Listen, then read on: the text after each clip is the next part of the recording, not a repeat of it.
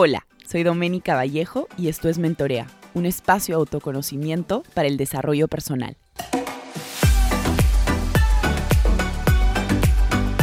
Hola a todos, ¿cómo están? Bienvenidos a un nuevo episodio de Mentorea Podcast. Este es el episodio número ciento veintidós y el día de hoy vamos a hablar acerca de los trastornos alimenticios. He decidido titular este episodio Abordaje Integral de los Trastornos Alimenticios y tengo una invitada muy especial, además es súper amiga mía, es Tatiana Otiniano, más conocida como Nutriana en Instagram. Eh, ella estudió nutrición, además, bueno, nos hicimos amigas porque nos certificamos como Reiki y, y creo que desde, desde que la conocí sabía que, que íbamos a tener una amistad y íbamos a compartir muchas cosas con respecto a nuestra filosofía de vida juntas. Así que bienvenida, Tati, nuevamente a Mentorea Podcast. Eh, por favor, cuéntales a los oyentes un poquito, refréscanos un poquito más sobre ti y luego cuéntanos también ¿Cómo, cómo así te, te especializas en los trastornos alimenticios? Ay, hola, muchas gracias por invitarme, Dome, y gracias a, a, a ti, a Mentorea, a tu comunidad por tenerme aquí. Eh, y bueno, un poquito sobre mí, eh, bueno, yo soy nutricionista de profesión, eh, pero tengo una certificación en coaching nutricional y también en psicología de la alimentación, y veo un poco personas que tienen problemas con su conducta alimentaria en general, en cambio de hábitos y también con algunos problemas de, o trastornos de conducta alimentaria eh, o trastornos alimenticios. Eh, y yo empiezo un poco para que tengan una idea, voy a hacerlo corto porque este, para que no sea muy grande esta parte. Eh, yo empiezo a involucrarme con, en nutrición desde que soy súper chiquita, cuando tenía dieciséis, diecisiete, que me empecé a, a ver el tema de, de qué estudiar. Y más que todo era para resolver dos problemas, o sea, dos preguntas que tenía. Uno era entender por qué la alimentación importaba tanto, porque me, me, me llamaba mucho la atención que siempre que alguien tenía una enfermedad le decían que tenía que cambiar su alimentación, ¿no? Cuando tenía diabetes, enfermedades cardiovasculares, algo así, siempre, ay, tienes que cambiar lo que estás comiendo. Entonces, siempre me llamó mucho la atención eso, y mi segunda pregunta era entender, pues, mi T C A, porque yo pasé por un problema de anorexia eh, cuando era también adolescente, y no entendía por qué me había pasado. Entonces, mi primera señal fue, tengo que estudiar nutrición, o quiero entender nutrición. Y bueno, entré, entré a la carrera. Lo interesante aquí es que, por más que escogí nutrición y dietética y no nutrición clínica, porque ese es un poco mi, eh, el, lo que estudié, eh, ya en la carrera me di cuenta que la parte al menos de, de los T C As, de la anorexia, no estaba muy resuelta, o sea, no me daba mucho las respuestas, porque obviamente estos problemas son de base psicológica, ¿no? Tienes una base, es más psicológico que nutricional, por más que está muy involucrada la nutrición ahí. Y al revés, llevé dos, creo que dos clases de T C A en, en la carrera, y los que han estudiado nutrición y que están escuchando esto muy probable también me, me apoyen con esa parte. Ahora, obviamente ahora ha cambiado, te hablo yo hace años que estudié nutrición. Eh, Y eh, al revés, tuve una recaída de mi T C A mientras estudiaba nutrición. Entonces me di cuenta que era algo que yo tenía que trabajar. Obviamente ya mi, mi proceso fue más personal. Eh, y ya saliendo de la carrera me, me di cuenta de que esto me llamaba la atención. No era un nutricionista tradicional. No, no me gustaba lo mismo, muy probable como el, el, el conteo, la estructura, los requerimientos, eh, las adecuaciones nutricionales, no, no eran lo mío, y estaba un poco frustrada con eso. Igual me dediqué un montón de tiempo a trabajar de, lo, de, de esto, ¿no? Y llevé una certificación de coaching de casualidad en el dos mil diecisiete, cuando el coaching era algo muy como, recién estaba iniciando todo, de coaching nutricional lo llevé, y me abrió la mente, ¿no? O sea, dije, hay muchas cosas que yo hacía, empíricamente, o sea, lo hacía por propia intuición, que yo no sabía que esto ya era algo que... que tenía base científica, que había mucha base ahí para respaldar este tipo de abordaje, eh, y así empecé. Este, luego me metí a hacer este, temas de psicología de la alimentación, muchas cosas de cursos y revisar un montón de cosas acerca de esto, y aquí me tienen ahorita, justo he terminado una certificación de trastornos también, eh, de alimentación, más como la parte más nutricional del tema. Eh, y así me llamó mucho más la, la, la, la más me jaló el ojo este, esto, estudio más temas de psicología de alimentación que de nutrición nomás, y creo que es por eso que ahorita ya estoy aquí, ¿no? Eso es algo que, que fue muy de pasión, creo, eh, más que de eh, quiero aprender algo, ¿no? O sea, fue más, algo más de motivación interna lo que me llevó a estar acá. y es por eso que me gusta tanto también.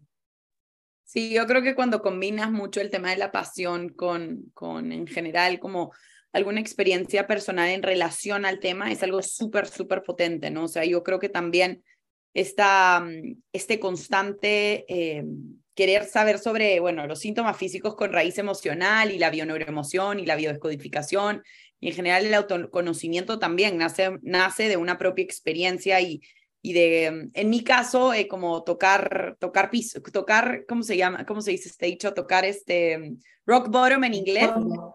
Ajá, fondo. Exacto, ¿no? Tocar fondo. O sea, tocas fondo y luego te das cuenta, pues, que, que hay que, o, o te quedas en el fondo o comienzas a, a conocer herramientas. Y yo también, al igual que tú, conocí el coaching por ahí, dos mil dieciocho, diecisiete, cuando no era muy popular todavía, más enfocado en la parte de autoconocimiento y, digamos, de psicología.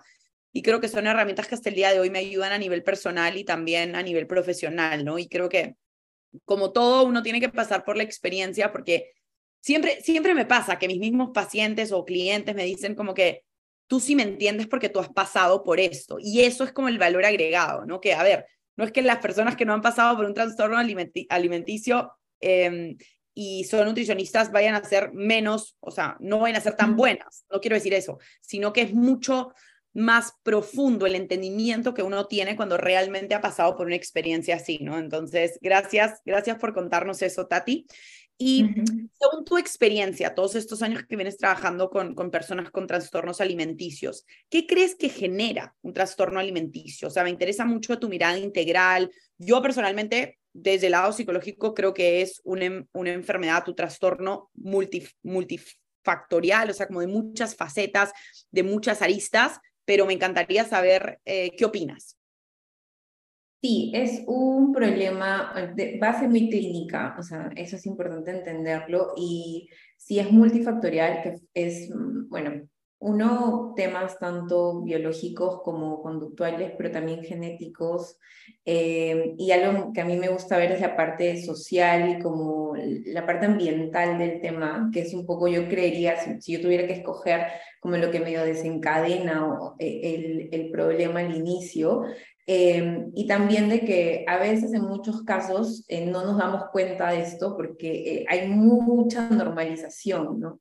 Eh, de, de por qué o, o los primeros indicios de una conducta alimentaria de riesgo, o que podría ser un poco la, la antecedente o antes de llegar a un trastorno, hay muchas cosas que están normalizadas y eso tiene, está respaldado por la sociedad. Entonces, por ejemplo, ahorita, eh, bueno, ahorita ya hace un, varios años, pero el tema de redes sociales, esta, estos estándares que tenemos, tanto la gran mayoría de, por ejemplo, adolescentes, creo que es entre el setenta y ochenta por ciento de los adolescentes en base tienen problemas con su apariencia física, con su imagen corporal.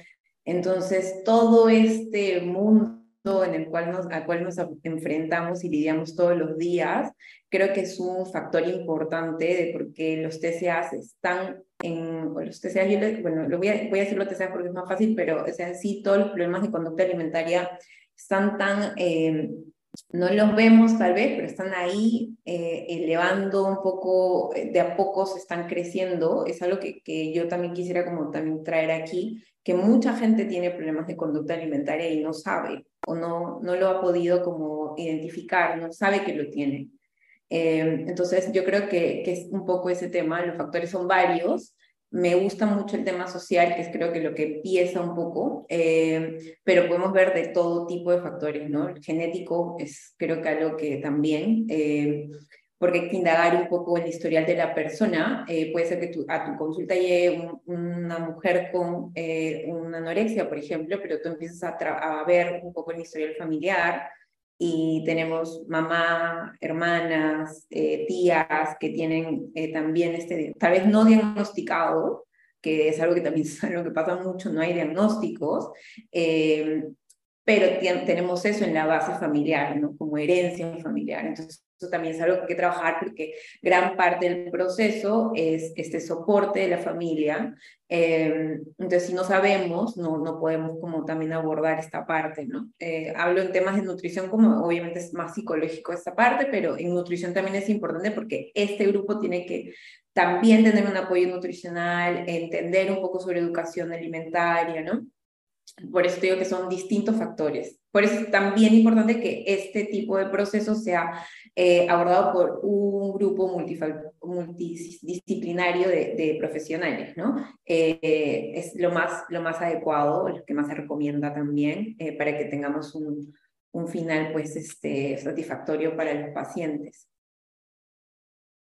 Ahí, Tati, yo creo que dices algo que es súper importante, y yo siempre lo refriego y refriego y refriego, que es el tema de, de la, del normalizar, ¿no? Muchas veces, y, y yo lo digo ahora que soy mamá, como que desde mi mamá que comienza como que, ay, qué linda está la gordita, y es como, no uses palabra gordita, así mi hija tengo ocho meses, incluso ella me dice como, ay, Doménica, pero qué loca, o sea, y yo digo, comienza desde ahí, o sea, comienza normalizando, decirle a tu hija gordita, ¿me entiendes? Flaquita, cuando... tiene un nombre, se llama Catalina, puedes decirle Cata, Catalina, Catita, como quieras, ¿no? O Linda, por último, lo que quieras. Pero no es, o sea, desde ahí yo creo que desde pequeñas como normalizamos este tipo de cosas y cualquiera pensaría como que, oye, qué exagerada, pero es desde ahí, o sea, porque es un tema de creencias. Yo lo veo mucho con mis, mis sesiones uno a uno, con mis pacientes, con, con, incluso con, con cuando trabajo con empresas, o sea, la gente normaliza cosas y claro, es normal comer ensalada siempre, es normal siempre estar a dieta, es normal eh, cuidarte todo el tiempo, todo el día y, dar, y tener cheat meals, es normal eh, no comer carbohidratos en la noche, ¿me entiendes? Entonces comenzamos a normalizar cosas que, claro, inconscientemente las vas instaurando y no te vas, no te vas dando cuenta que, ok, probablemente no tengas un T C A, pero tienes ciertas conductas que tiene una persona que tiene T C A. Sí, claro, o sea, y eso es, creo que hay cosas que, que quería añadir a lo que tú dices. Lo primero que en niños, los niños, o todos en sí, pero los niños empiezan a formar una idea de su imagen corporal desde muy pequeñitos, o sea, es desde los tres, cinco años, tienen una idea, empiezan a formar la idea de cómo se ven. Entonces, si tienen como familiares o gente, obviamente familiares, ¿no? Su núcleo, eh, que es muy crítico, no tanto de, de los niños, también de, tal vez de ellos mismos, o sea, de los propios papás se critican mucho, o tienen una mamá súper perfeccionista con su imagen corporal, y, o sea, sin necesidad de querer hacerle un daño, porque obviamente aquí es todo un tema de procesos de cada persona, pero puede ser que eh, sin quererlo haga pues, este tipo de creencia media heredada de, al niño, ¿no? Y lo otro es de que el tema de las conductas, o sea, puede ser de que no tengamos un T C A, ¿no? O sea, puede, puede ser que no tengamos un problema de anorexia, de bulimia, de trastorno por atracón, pero podemos tener muchas conductas alimentarias de riesgo, o conductas en general, no alimentarias, pero conductas en general de riesgo, ¿no? Pueden ser conductas muy, muy dañinas, vamos a ponerlo, ¿no? Como destructivas en algunos casos en cuanto a tu imagen corporal, tu alimentación, tu propio concepto. Eh, y eso puede generar, de, o sea, eso te, te, yo diría que sería importante que tú vayas con un profesional, ¿no? Eh, por eso también es necesario que los profesionales puedan identificar estas conductas, ¿no? Hay también un dato ahí que te, que te de muchas, muchos nutricionistas, por ejemplo, tienen T C As por, la misma, por el mismo proceso de, de la nutrición o cómo está siendo enseñada, ¿no? Poco a poco está cambiando, eh, hay mucha ahora idea de meter en currícula temas de conducta alimentaria. Creo que, por ejemplo, en México ya hay una universidad que ha este, aceptado tener como algunas opciones, como... con eh, cursos selectivos de eh, nutrición en todas las tallas, por ejemplo, ¿no? O sea, que eso en la, en la currícula regular de la nutrición tradicional no está, no ahorita, o en nuestro país no existe. Entonces, eh, creo que poco a poco vamos cambiando, eh, pero es muy importante este tema, ¿no? Saber de que es tan grande el, el por qué se produce un T C A, o sea, tantos factores, y que el social es importante, toda esta parte que comentábamos, la parte genérica, todo, entonces eh, que, que estar pendiente también de todos estos, de estos puntos. Y qué interesante, Tati, que comentas que hay varios nutricionistas que lo tienen, ¿no? Porque, por ejemplo, para mí al inicio, cuando comencé a trabajar con personas, se me hacía súper como complejo decir, a ver, en algún momento tuve eh, ataques de ansiedad, eh, en algún momento pasé por una semidepresión, porque claro, es difícil ser vulnerable, ¿no? Pero yo creo que todo comienza con finalmente ser transparente con tu cliente y decir, yo también pasé por eso, o sea, no, no te sientas solo. Entonces, no te entiendo desde la teoría y la práctica, sino te entiendo desde la experiencia, que es totalmente distinto. Uh-huh. Sí, claro. Por ahí va. Pero creo que sí, ¿no? Uh-huh. Y hay un poco cuando hablamos de, de abordaje integral. Yo quiero, creo que es importante eh, clarificar a las personas que nos están escuchando desde tu experiencia, porque, a ver, hay muchos nutricionistas con muchas miradas, con muchas formas de abordar, desde tu experiencia, desde tu conocimiento. ¿Cuál es la diferencia entre un abordaje integral versus un abordaje más tradicional de la nutrición y, y de la forma en que se aborda, por ejemplo, en este caso en particular, un trastorno de, de alimentación? Um, creo que aquí, o sea, el tema tradicional es y primero ver que, que este tipo de condiciones de, de enfermedades, condiciones este, son clínicas, o sea, tienen muchos, hay, si ya tenemos un T C A diagnosticado, por ejemplo, en una anorexia, eh, que por ahí tiene desnutrición, tiene muy problemas fisiológicos bien complejos, como eh, una amenorrea, con problemas cardiovasculares, sistema inmunológico que se, que se impacta mucho, eh, mucha deficiencia nutricional. Entonces, eh, tal vez el abordaje tradicional es regular todo esto, ¿no? Eh, porque sabemos también de que una desnutrición hace que tal vez esta persona no avance en su proceso psicológico y todo lo demás que está pasando. Eh, entonces, lo ideal es eso, ¿no? Entonces, el tradicional muy probable se podría como... Eh, enfocar en solamente esto de aquí. Y es, está bien, o sea, es importante que esto esté estable, porque si no, no avanzamos. Eh, pero creo que un abordaje un poco más integral, que es un poco donde yo eh, trato de estar, es un poco lo que yo hago tal vez, es... Eh, el poder ver aparte de esto otras cosas, ¿no? Eh, vemos aquí que es importante que la persona tenga muchas más herramientas, eh, no solamente que regule su estado nutricional, ¿no? Que tenga herramientas tanto de conducta alimentaria, que conozca su conducta alimentaria, o sea, entienda por qué yo hasta este punto, con todo lo que he venido haciendo, o sea, ¿por qué he hecho todo esto, no? O sea, ¿qué me ha brindado a mí? ¿Qué tipo de...? Eh, obviamente no, no estamos donde queremos, por eso tenemos este problema, pero ¿qué, ¿por qué yo he llegado aquí, no? Hacer todas esas preguntas que está apoyada por la parte psicológica, pero en nutrición tenemos que saber por qué esta persona come como come, por qué este, no tiene las herramientas, qué son la este, mochila de herramientas que necesita tener, ¿no? Eh, cosas como muchas cosas de, de mindfulness se utilizan, ¿no? Como entender... Eh, porque cuando llego a mi casa y es, vamos a hablar de un, de un ejemplo de una persona que tenga un atracón, por ejemplo, porque llego y en lugar de tener una autorregulación un poco más saludable conmigo y con mi mente, con mi estado emocional y todo, hago esto que al final termino odiando, eh, termino eh, este, rechazando un, a mí misma mucho. Eh, entonces entender por qué, eso es algo que normalmente no se ve en un abordaje tradicional, ¿no? O sea, eh, el tener toda esta parte de la alimentación, eh, desde una parte más psicológica, vamos a ponerlo como autoconocimiento, como vamos a meter ahí también, al menos lo que yo hago desde mi propia experiencia es tratar de darle herramientas también de espirituales eh, a la persona, por ahí de hablar un poco sobre meditación, sobre algunos... Eh, ejercicios aparte que también podrían entrar importantes al menos para que los puedan experimentar, no necesariamente tomarlos totalmente, pero experimentar. Me encanta mucho usar, eh, bueno, tú debes saber, el tapping, por ejemplo, que es algo que muchas, eh, eh, que hay mucha base científica también eh, sobre este tipo de herramienta, pero que normalmente tú no lo vas a ver en una sesión nutricional regular, en una clínica, por ejemplo. Entonces, eh, estos agregados eh, funcionan muy bien porque igual son cosas que puedes agregar, no, no es la base del tratamiento y tú puedes agregar, agregar y darle todo este abanico de alternativas al, al paciente para que pueda ir probando y viendo cuál le, cuál le va mejor, ¿no? Eh, recuerda, recuerda también que ese tipo de, de procesos es muy desgastante y si no hay como mucha... Eh, apoyo, o sea, como que la persona tenga herramientas nuevamente, eh, puede caer, o sea, puede caer muy rápido, entonces, eh, porque son procesos largos. Entonces es importante como tener muchas de estas ayudas eh, para poder como darle más soporte, ¿no? Yo creo que sale un poco por ahí.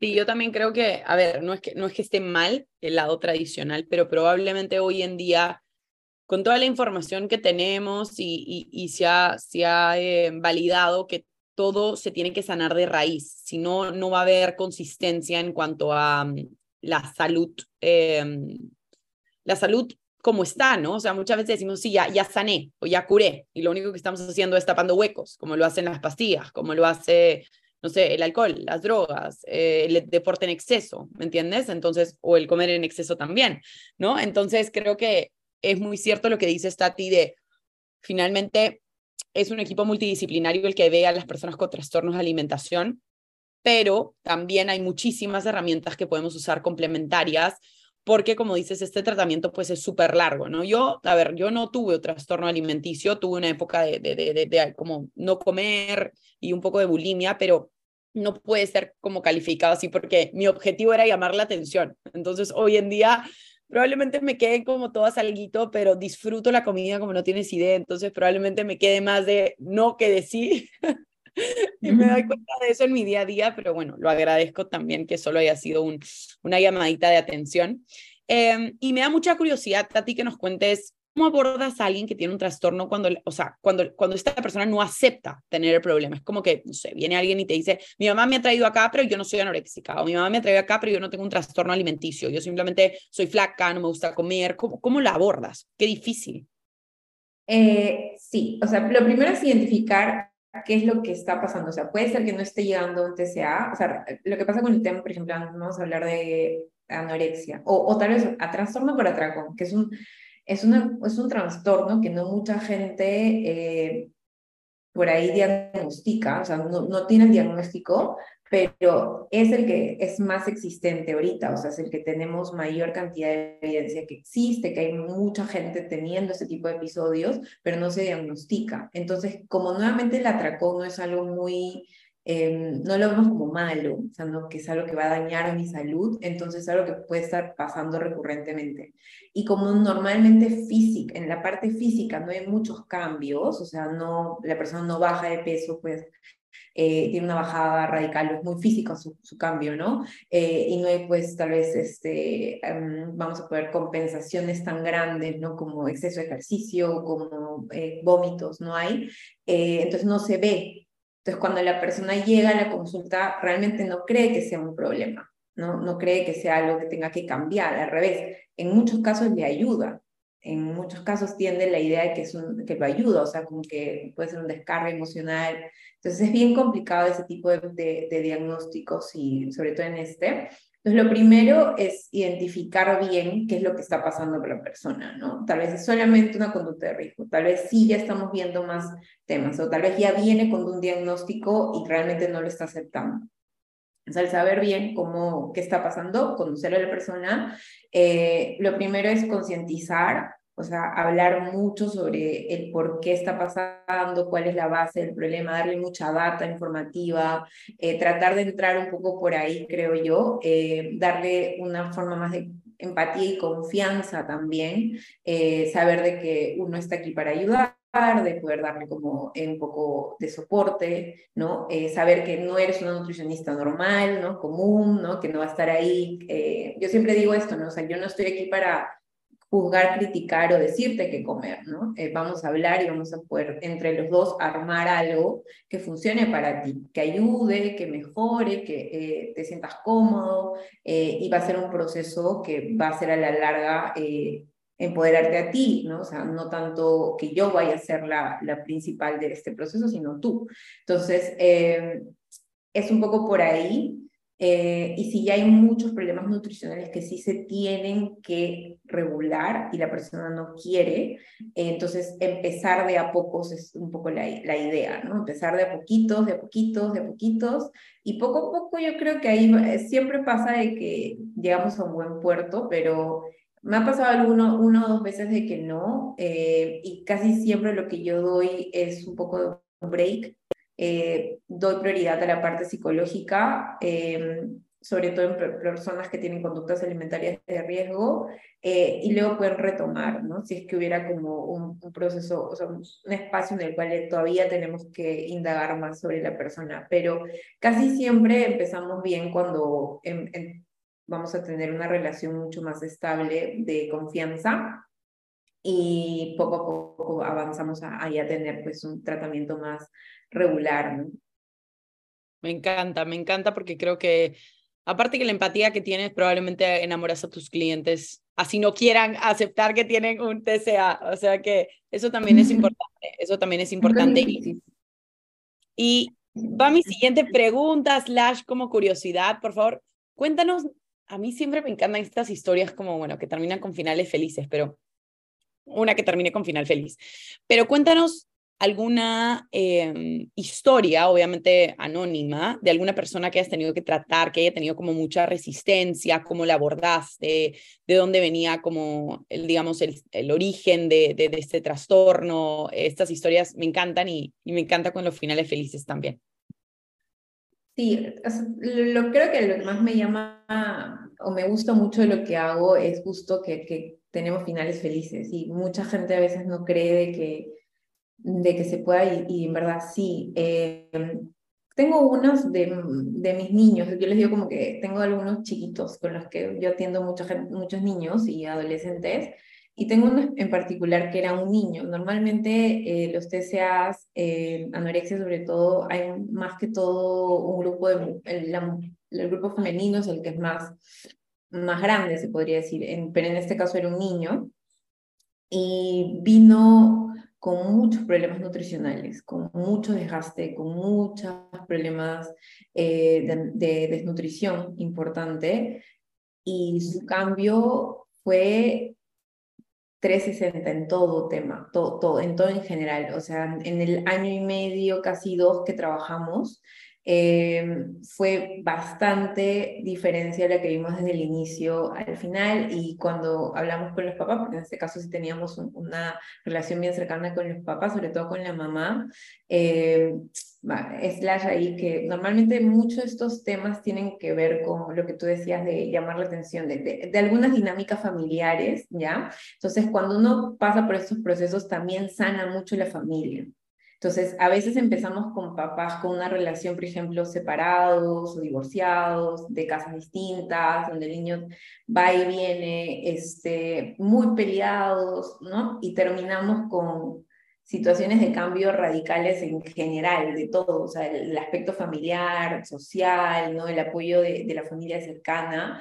Y creo que ese fue uno de los que a mí más me llamó la atención por el cambio tan radical de cómo venían a consulta, puedes ir hasta... o sea, discusiones que yo, pero bueno, o sea, como que varias cosas, y al final fue como mil por ciento, o sea, llegamos a, a, a un punto bien, bien importante para él. Eh, estaba justo terminando el colegio, entonces ya, ya la última vez que lo vi estaba para entrar a la universidad, entonces como que esos cambios vienen como, que tú dices, aquí sí pude hacer algo que en, a esta persona muy probable le va a marcar para toda su vida, ¿no? Eh, hay mucho proceso ahí de recaídas, ¿no?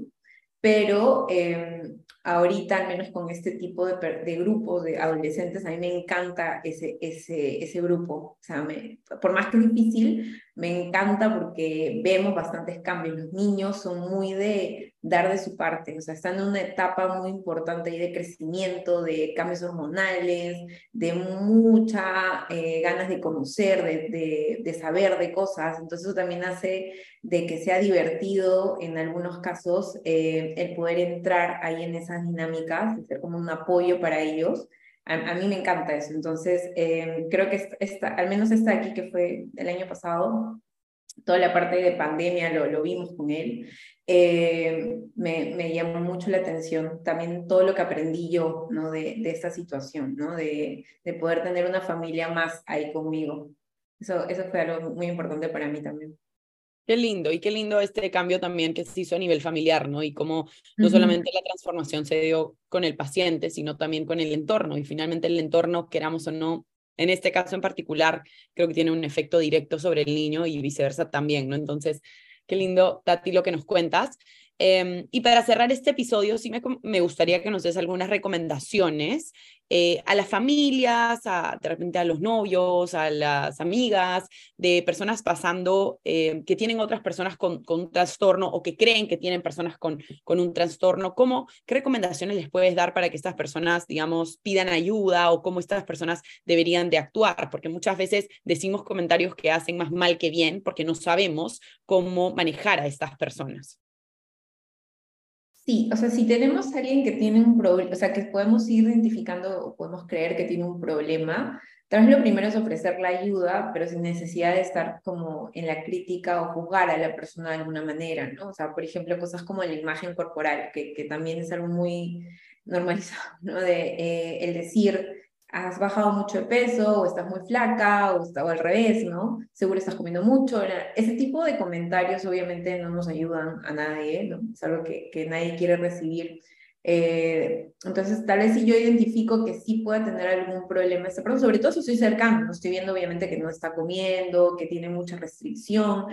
Yo, yo soy de las que indica mucho el tema de la restricción en general, ¿no? Eh, los factores de riesgo pueden ser tanto restrictivos como de, de el consumo excesivo, ¿no? Eh, o sea, estamos bien como que en estos dos lados, pero en el tema de lo que es la restricción puede verse más fácil, ¿no? Eh, muchas, podemos identificar que alguien no está comiendo o que no está comiendo lo suficiente, que se está cansando más, que no tiene energía, que duerme todo el día, que se está aislando.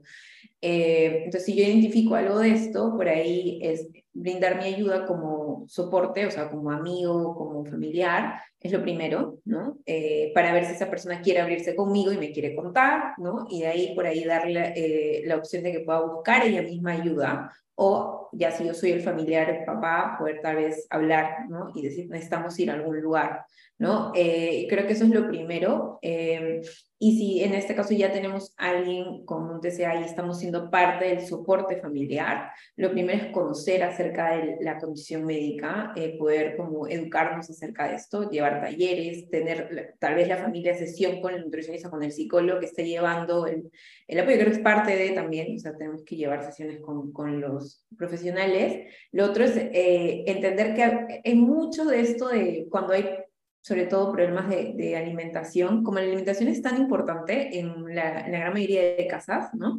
Entonces cuando vemos que el papá ve que el, que el hijo no está comiendo, no está, tiende a o no obtener las mejores formas para poder a, ayudar con la comida, o por ahí critica, o por ahí dice, no, esto es una fase, no, esto es moda, esto lo está haciendo por ahora, ah, nuevamente, ¿no? Y, y no le damos importancia al problema. Eh, entonces creo que si ya tenemos a alguien con un proceso, el estar dando este tipo de, eh, vamos a estar hablando de esto, de esta forma alrededor de la persona no va a ayudar, ¿no? Tenemos que darle la importancia y la seriedad del tema, ¿no? Porque si no se da la seriedad, a veces también eso es lo que termina eh, generando más eh, recaídas durante el proceso, ¿no? Eh, y lo otro, creo yo que también es algo importante, eh, que me pasa mucho, que a veces, como es tan largo, yo, es un proceso largo, ¿no? De, tal vez lo más tedioso para un nutricionista es cuando viene alguien y quieres resolver el problema en una o dos sesiones, ¿no? Y el decir de que esto es un proceso a veces de meses, de años, en, no, bueno, un año, vamos a ponerle que es un, un tiempo bien adecuado para mí. Eh, entonces termina la, la familia siendo clave. Entonces, eh, darle la importancia, eh, ayudar, involucrarse, también darle responsabilidad a la persona, o sea, al paciente, sobre todo si es un niño o un adolescente, poner algunas reglas, obviamente conversar, la comunicación es muy, muy importante. Entonces, eh, creo que eso sería un poco la idea, ¿no? Como que meterte, no meterte tanto tampoco porque es el proceso de la persona, pero estar ahí como un soporte, saber que es un proceso largo, por lo cual tengo que educarme sobre el tema, ¿no? Saber qué cosas tengo que cambiar en mi dinámica familiar, en mi dinámica alrededor de la comida. Si yo tengo algún proceso, siendo el soporte, tengo algún problema con la alimentación, también tratarlo, ¿no? También llevar mi propia terapia, mi, propia, mi propio proceso alimentario, para al final, cuando ya estemos todos en un mejor lugar, eh, poder pues, ver que fue un, un, un, en conjunto lo que logramos, ¿no? Eh, eso creo que sería, es un poco lo que yo siempre recomiendo, ¿no? Al iniciar todos los, los procesos con familias, es hablar un poco de estos temas. Eh, y también creo que dejar un poco el estigma de las enfermedades mentales, ¿no? Eh, creo que hasta ahora, por más que suene raro, o sea, en el, tenemos mucho ahora énfasis en, la, en lo que es salud mental, pero hasta ahora tenemos mucho estigma alrededor de estos problemas. O sea, si tenemos un, una, un niño que está llevando psicólogo, está llevando psiquiatra, está llevando nutrición, tiene un problema con su imagen corporal, muchos de los familiares y las personas alrededor no lo entienden, eh, creen que es algo que, que no... o no le dan importancia, o al revés, lo quieren tapar, que es lo peor, y eso hace que los T C As terminen siendo medios ocultos, ¿no? Cuando deberían estar más expuestos para que todo el mundo tenga, eh, sepa que existen, sepan de la información, y obviamente estén pendientes cuando alguien que quieren le está pasando por eso, ¿no? Creo que eso también es algo que, que hay que ver, ¿no? Eh, el, el salir un poco de estos estigmas alrededor de, de, estos, de estos problemas. No, y gracias, Tati, por todas las recomendaciones que nos das, porque creo que muchas personas también a veces, incluso por miedo a no saber abordarlo, un poco se alejan de estas personas, ¿no? Cuando lo que más necesitan probablemente es atención y, y cariño, y, y un, una atención de repente no tan invasiva, como mencionas, ¿no? Una atención de repente un poco más como ir tanteando qué es lo que necesitan. Entonces, gracias. Gracias por todos tus conocimientos. Siempre es un gusto hablar contigo, Tati. Eh, y cuéntales a la comunidad dónde te pueden encontrar en redes, por ahí si tienen alguna persona que, que, se pueden, que les gustaría, digamos, derivártela, tra tratar contigo, cómo, cómo te encuentran en redes. Sí, este, bueno, gracias a ti por invitarme, y yo estoy en redes sociales como Nutriana, eh, ahí pueden escribirme, igual ahí pongo, alguna, pongo cosas de, de bastante información que pueden como tal vez usarla para sí mismos. Obvio, yo también veo temas de conducta alimentaria, pero también hábitos, sobre todo si es un tema de cambio de hábitos, error de la comida, relación con la alimentación, eh, es algo que yo también puedo, puedo ayudarlos, así que si quieren, eh, estoy ahí, eh, cualquier cosa me avisan, me escriben y yo les, les puedo ayudar con temas también, de, con algunas preguntas, ¿no?, que tengan por ahí. Lo máximo. Muchas gracias, Tati. Igual les voy a dejar aquí la cuenta de Tati en la descripción de este episodio, y bueno, para, en un siguiente episodio tendremos que ver qué cosa conversamos, porque siempre es súper interesante escucharte, Tati. Muchas gracias. No, a ti, muchas gracias por tenerme.